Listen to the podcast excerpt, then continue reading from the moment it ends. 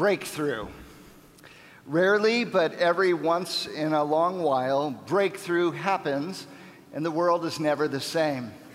It's the Wright brothers' 12 second flight at Kitty Hawk, or when Albert Einstein publishes his theory of general relativity, or when Roger, Roger uh, Bannister breaks the four minute mile, or when Jack Kilby and Robert Noyce uh, invented the silicon chip.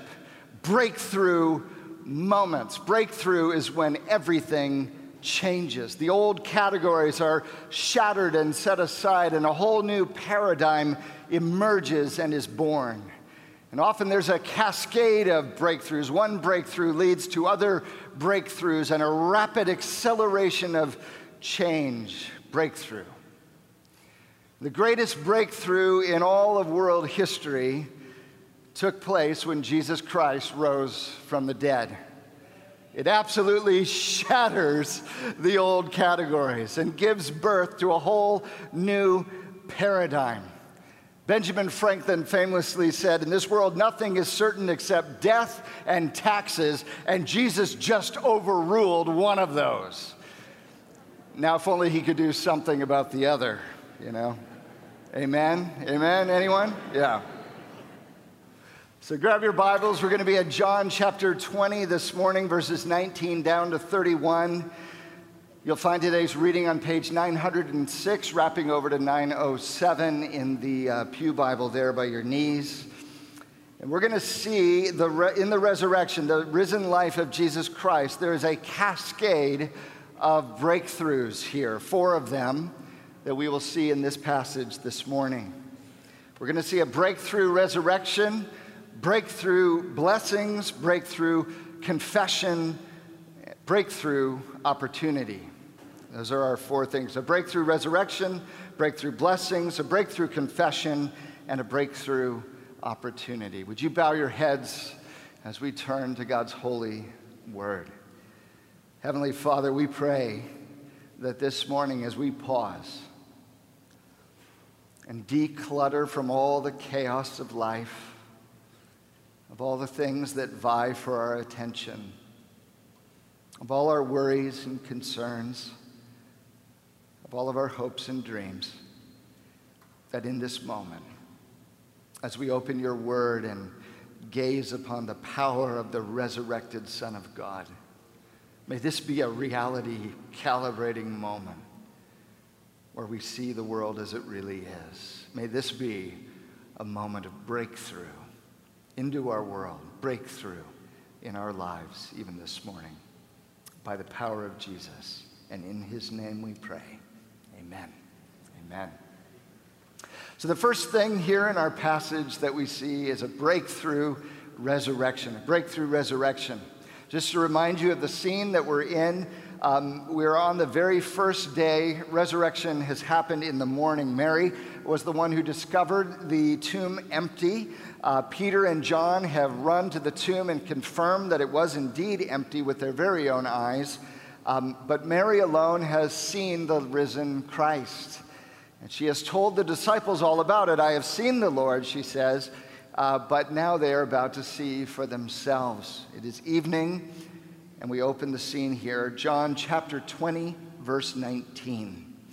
On the evening of that day, the very first day of the week, the doors being locked where the disciples were for fear of the Jews, Jesus came and stood among them and said to them, Peace be with you.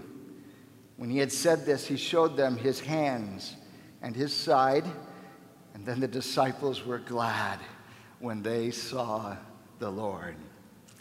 Just pause for a moment. Can you imagine being there this evening? Here they are, scared to death, holed up in this room. Uh, the doors are locked, so no one can come in. They're no doubt engrossed in conversation with each other, speculating about the events of the day, so much they don't know. And then all of a sudden, unnoticed by them, Jesus slips into their midst and he just opens up with Shalom, Shalom, peace be with you, the Hebrew greeting. And to prove that it's really him, he shows them his hands, his, the nail printed hands. He shows them his side where the spear was plunged in. Luke tells us that he even ate a broiled fish just to prove he wasn't a ghost. This is not a hallucination, no ghost, no. This is the resurrected Son of God. And in such an understated way now, John reports, and then the disciples were glad when they saw the Lord. Right? In the same way that you're glad when your team wins the World Series or something like that, right? They were glad. Now, the narration is straightforward enough, isn't it? But I don't want you to miss the breakthrough of this moment. Because Jesus' resurrection body broke all their categories. Jesus' re- resurrection body broke all their categories. The Greco Roman culture, uh, like most cultures, had a concept of an afterlife.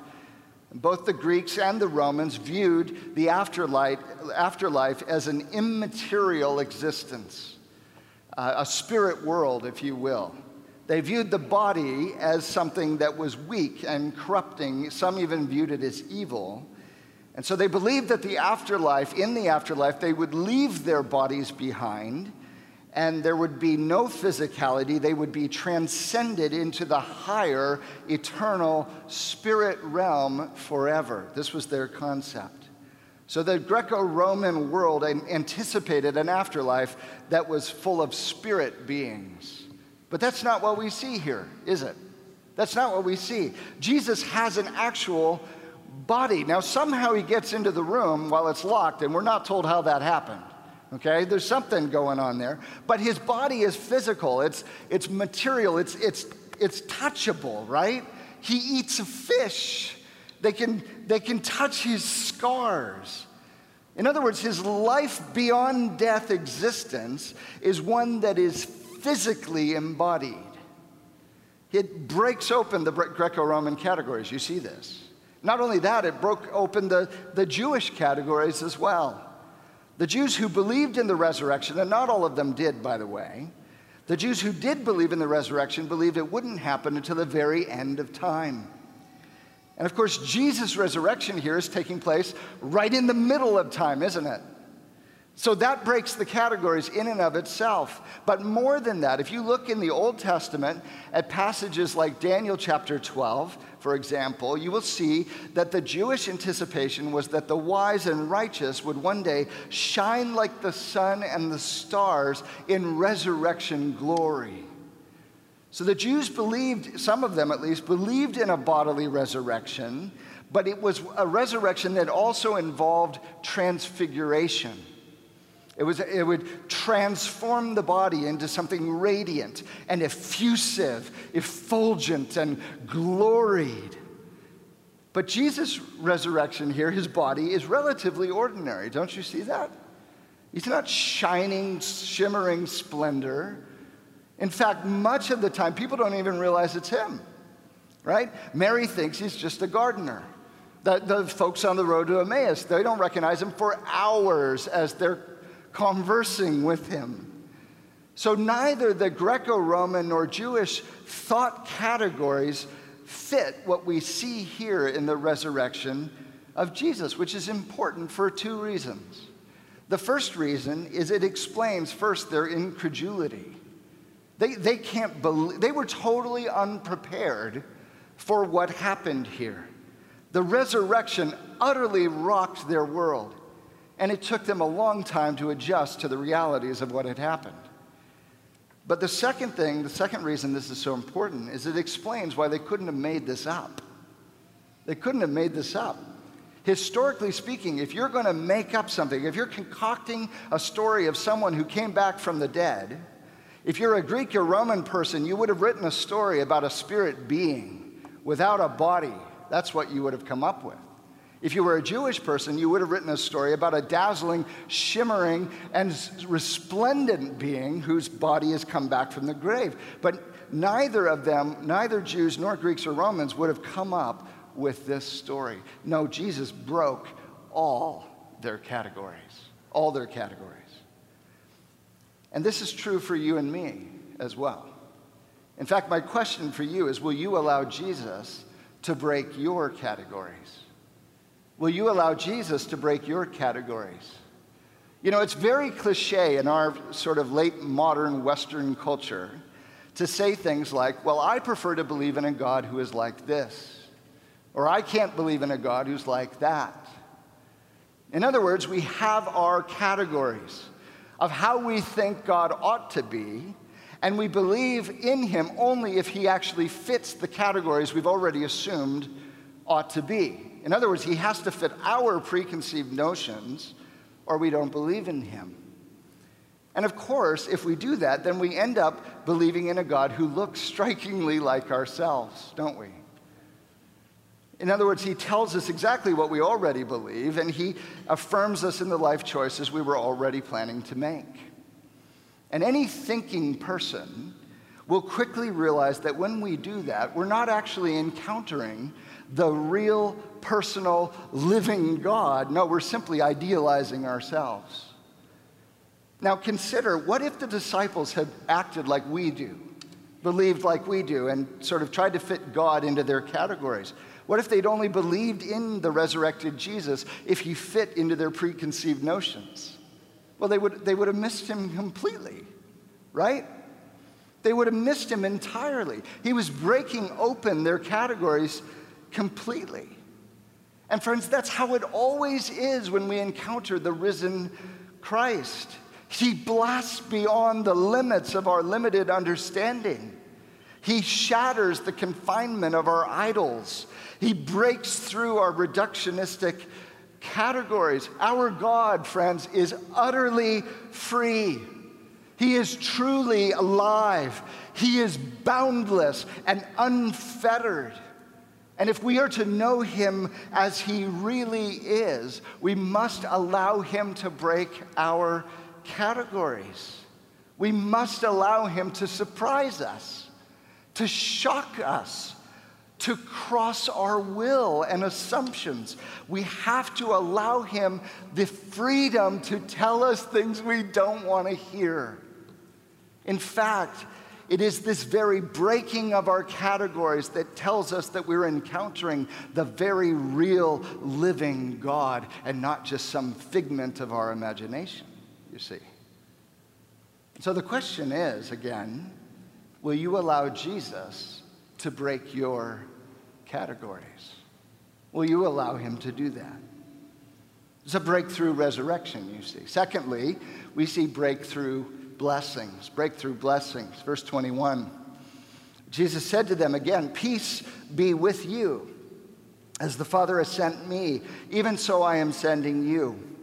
And when he had said this, he breathed on them and said, Receive the Holy Spirit. If you forgive the sins of any, they are forgiven them. If you withhold the forgiveness from any, it is withheld. This resurrected Jesus is here. He's alive forevermore, and he's more powerful than he's ever been, you see. And so his blessings now are breakthrough blessings that are flowing from his breakthrough resurrection. And there are four of these blessings here. I want to point them out quickly to you. The first one is peace. Peace. He says it here three different times in this passage Shalom, shalom, shalom. Peace be with you. This is a common Jewish greeting, of course, and it has both personal and cosmic dimensions to it. When you say shalom, you are, it's, it is a personal blessing. You are wishing peace and wholeness and well being upon the person you are speaking to. Shalom. I want there to be peace and wholeness and wellness in your life. But there's also a cosmic dimension to this. Because the Jewish people believed that shalom was the thing that would typify the universe in the kingdom of God. That when God's rule and reign is present on the earth, there is peace and shalom among all peoples everywhere. The universe is set aright, it is full of well being, shalom. And so when now, when Jesus says shalom, you see this has even more weight. On the lips of the crucified, buried, and resurrected Christ, this is more than just a greeting, it's an announcement for the days of shalom are at hand. The disciples have personally experienced now shalom. They have been reconciled to the Father. They have peace with God, shalom with God. Through Jesus' death, burial, resurrection from the dead, they have been reconciled as children of God now and forever. Peace with God, shalom.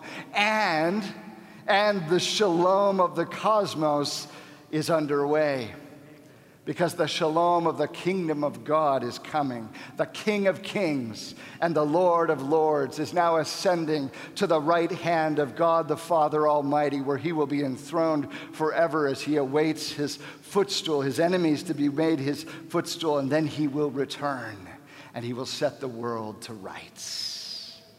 This is the shalom of the risen Son of God. Shalom peace. The second blessing is the sending, the sending. Verse 21 As the Father has sent me, even, though, even so I am sending you. Just as the Father sent Jesus into the world on mission, now Jesus is sending his followers, his disciples, into the world on mission. Jesus says it this way in Acts 1 8. But you will receive power when the Holy Spirit comes upon you. And you will be my witnesses in Jerusalem and in all Judea and Samaria and to the end of the earth. So, the resurrected Jesus, who is the conqueror of death and the Savior of the world, is now commissioning his disciples as emissaries to represent him and proclaim his good news in all the world. And if they're going to do that, they're going to need help, which is the third blessing, the Holy Spirit. The Spirit, verse 22, he breathed on them and said to them, Receive the Holy Spirit. If they are to be his emissaries, his ambassadors, they will need his power and thus the Holy Spirit. Now, John is writing this well after the book of Acts is written and in circulation. And so he knows, and his audience knows, and we know that the Holy Spirit did not come down with wind and fire until the day of Pentecost. So, what's the, the question is, what's up with this breathing that Jesus does here? Well, there's lots of debate, but it appears, this seems the most reasonable explanation to me. Uh, it appears to be a kind of symbolic, symbolic enactment that prefigures and anticipates what is coming on the day of Pentecost. So that when the wind blows on the day of Pentecost and the Holy Spirit comes in fire, they will remember what Jesus did here. This is Jesus' gift to them, and it helps them in their mission. It comes with authority, which is the fourth blessing here, verse 23. If you forgive the sins of any, they are forgiven them. If you withhold forgiveness from any, it is withheld. Now, at first blush, it almost sounds like Jesus is saying here that the disciples are free to whimsically uh, give and, and, withhold forgiveness based off of whatever they feel uh, is necessary or whatever they're, uh, you know, whoever pays them off. And that's, of course, not what's going on here. If you look closely, there are three parties involved in this. If you, talking to his disciples, forgive the sins of any, that would be any other person, they are forgiven them. It's passive, it's a passive verb. Who's doing the forgiveness here? They're, they are forgiven them, implication, by God, right? Because only God can forgive sins. That same construction is found in the second half of the verse. So, what we have here is that God can only forgive sins and those sins are only forgiven on the basis of Jesus' substitutionary life, death, and resurrection, right?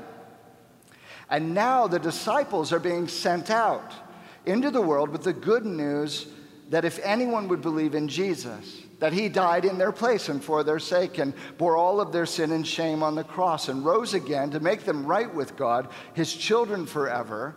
As they announce this message, Jesus is authorizing his disciples to pronounce forgiveness to those who respond in faith to the good news of Jesus, because they are indeed forgiven by God. And he is also authorizing his disciples to pronounce unforgiven those who reject this good news of Jesus as well. See, in other words, they are his emissaries, they're his ambassadors, they are his legal representatives on earth, if you will, authorized to represent the risen Christ. And it is this package now of, of breakthrough blessings that Jesus gives to his disciples. And the, the bottom line point is this that Jesus' mission will go on through his disciples by the Spirit. Jesus' mission will go on through his disciples by the Spirit. And this is the mission, friends, that continues all the way down to this very day. It continues in you and me. Yes? We are Jesus' ambassadors, emissaries, representatives in the world. As Jesus says in Matthew 28, verses 18 to 20, all authority in heaven and on earth has been given to me. Go, therefore, and make disciples of all nations, baptizing them in the name of the Father and the Son and the Holy Spirit, and teaching them to obey all that I have commanded you. And behold, I am with you to the very end of the age. Friends, we are Jesus ambassadors. We are Jesus emissaries in the world. We are his representatives wherever we go. And there is no plan B. There's no plan B. So here's the question Will you join Jesus on mission in the world? Will you? Will you join Jesus on mission in the world? The mission of Jesus, friends, is not just for pastors or missionaries or so called professional Christians. It's for all of Jesus' disciples, all of us. Every week, we go to be the church, yes? We go to be the church to people far from Jesus but near to us. We scatter to places where we live, work, learn, and play, and we bring the light of Jesus wherever we go. And our lives, friends, are going to tell some sort of story. The question is will you join Jesus on mission in the world? Will you choose to do this?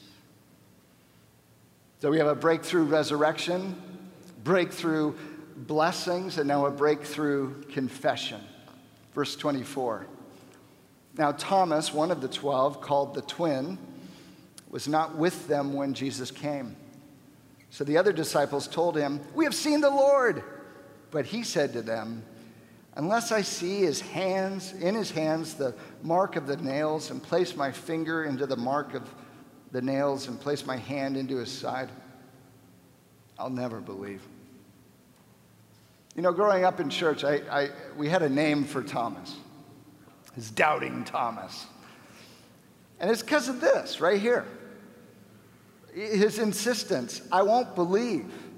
Right? He wouldn't believe the disciples' claim that they've seen the Lord. Now, his reticence is, is, is quite reasonable, actually. This is the first and only time in history someone has been resurrected to eternal life, never to die again, okay?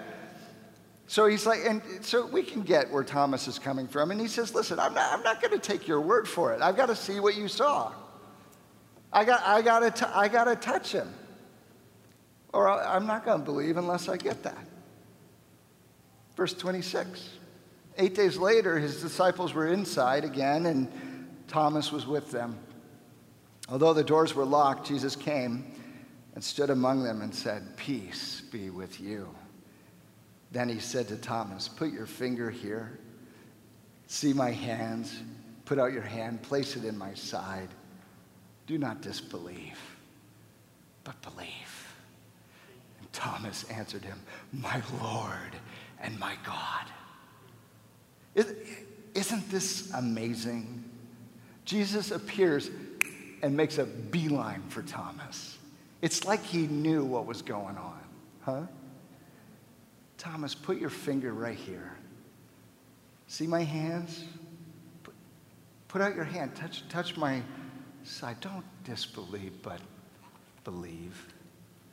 And just like that, Thomas moves from doubting Thomas to believing Thomas. My Lord and my God. This, this, this statement, his confession here, is like a theological earthquake. it's a breakthrough confession. He says, My Lord. Throughout the Old Testament, God is referred to as the Lord, the Lord God. Adonai. He takes that title and applies it now to Jesus. And he says, My God, an unequivocal statement of the deity of Jesus Christ. Friends, this is the highest Christological confession in the book of John. And it wasn't just academic for Thomas. No, it's deeply personal. My Lord, my God. Because Jesus is risen as the divine Lord of all. You see that? Jesus is risen as the divine Lord of all. So, friends, let's not remember Thomas as doubting Thomas. Let's remember him as believing Thomas. Because it's not where you start, it's where you end that counts. And Thomas reminds us that doubting, this is important, doubting is not the opposite of faith. In fact, doubting may actually be the soil in which faith begins to grow. So here's the question, friends Will you invite Jesus into your doubts? Will you invite Jesus into your doubts? Some of you have, maybe have never occurred to you that it's okay to doubt, that Jesus doesn't run away from doubtful people, that Jesus presents and pursues himself with doubting people, right? Have you ever prayed your doubts? Have you ever brought your doubts before the risen Christ and said, Hey, I'm stuck. Would you help me with this? Lord, help. I believe, help my unbelief. I want to believe, but I'm stuck here. Would you help me? Will you invite Jesus into your doubts, friends? It's a breakthrough resurrection, breakthrough blessings, a breakthrough confession, and then finally, here, a breakthrough opportunity. Jesus responds here to Thomas' confession in verse 29. Jesus said to him, Have you believed because you have seen me? Blessed are those who have not seen and yet have believed. See, friends, Jesus here blesses those who will come to believe but unlike Thomas, will not have the opportunity, the benefit of seeing the resurrected Jesus firsthand. And if you think about it, he's actually blessing us, isn't he? We who have come to trust in Jesus based off the witness and testimony of those first disciples who have recorded these events in Holy Scripture for us. In fact, that's what John says his whole gospel is about. Verse 30 now, Jesus did many other signs in the presence of the disciples, which are not written in this book, but these are written so that you may believe that Jesus is the Christ, the Son of God, and that by believing you may have life in his name. John says, Look, everything I wrote, Every story, every conversation, every bit of narrative, every moment, every inflection point in this story, everything here points to Jesus to help you see that he is the Christ. This is the Greek word for the Hebrew concept of Messiah. He's the Messiah, the promised one, the fulfillment of God's covenant and kingdom, and that he is the Son of God the divine Son sent into the world to reveal the Father to us, to reconcile us to God, so that we might become children of God forever. That by believing, we may have life in His name, in the name of Jesus. Because, friends, Jesus offers life in Himself to all who will believe. Jesus offers life in himself to all who will believe. And this, friends, is a breakthrough opportunity. That life real life, the life you were made for, the life that was stunted and lost and put to death through our sin and rebellion before God, the life that Jesus comes and embodies and lives out in front of us, the life that even death itself could not restrain, that that life, that abundant, overflowing, everlasting, ever enduring life is on offer in Jesus to you and to me even now. And so the question is, friends, will you dare to believe in Jesus? Will you dare to believe in Jesus? You know, all along in this series through the Gospel of John, I've been praying that through this study of who Jesus is, we would see him that we would be arrested, captured, captivated by his life, that we would be attracted and drawn in, that it would be contagious. And I've been praying for some of you. I haven't, I don't know you, but I've been praying for you because you come to church all the time. You come to make somebody else happy. And you're here, you're doing your thing. But my prayer is that this would wake you up, that something would grab your heart, that, that you would awaken a longing for the life that only Jesus can give you. I've been praying for you that God, by His Holy Spirit, would grab you and you would not be able to shake this or look away. So, right now, I, I want to invite you. If you've been kicking the tires, if you've been hanging around, today's the day. Today's the day to come into the light, to fall at the feet of Jesus, to say, My Lord and my God, that you might have life and be more alive than you could ever imagine. How would I do that? It's simple. It's simple as A, B, C.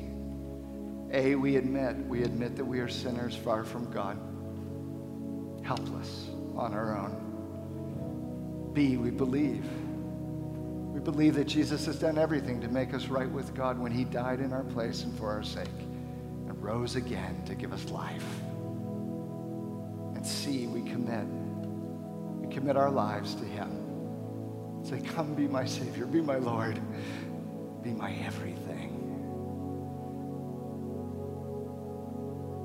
If that's something you want to do, if you want to open your life to the life of Jesus Christ today, I'm going to pray in just a moment.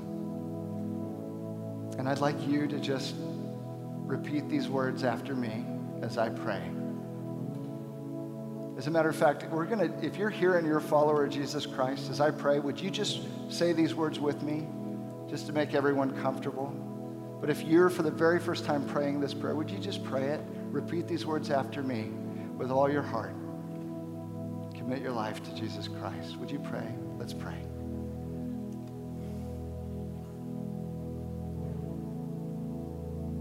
Wherever you are, just repeat after me. Heavenly Father, let's all pray together. Heavenly Father, I admit that I am a sinner. I've wandered far away from you. I'm helpless on my own. And I believe, I believe that Jesus died for me. That on the cross he paid the penalty for my sin. And that he rose again to give me life. and I commit myself to you. I ask that you be my Savior. I ask that you be my Lord. I ask that you be my everything. Pray this in Jesus' name. Amen. Amen. Amen. Would you do something for me? If you prayed that prayer today for the very first time, on the count of three, would you just stick your hand up? Just one, two, three. Stick it in the air, wherever you are. Amen.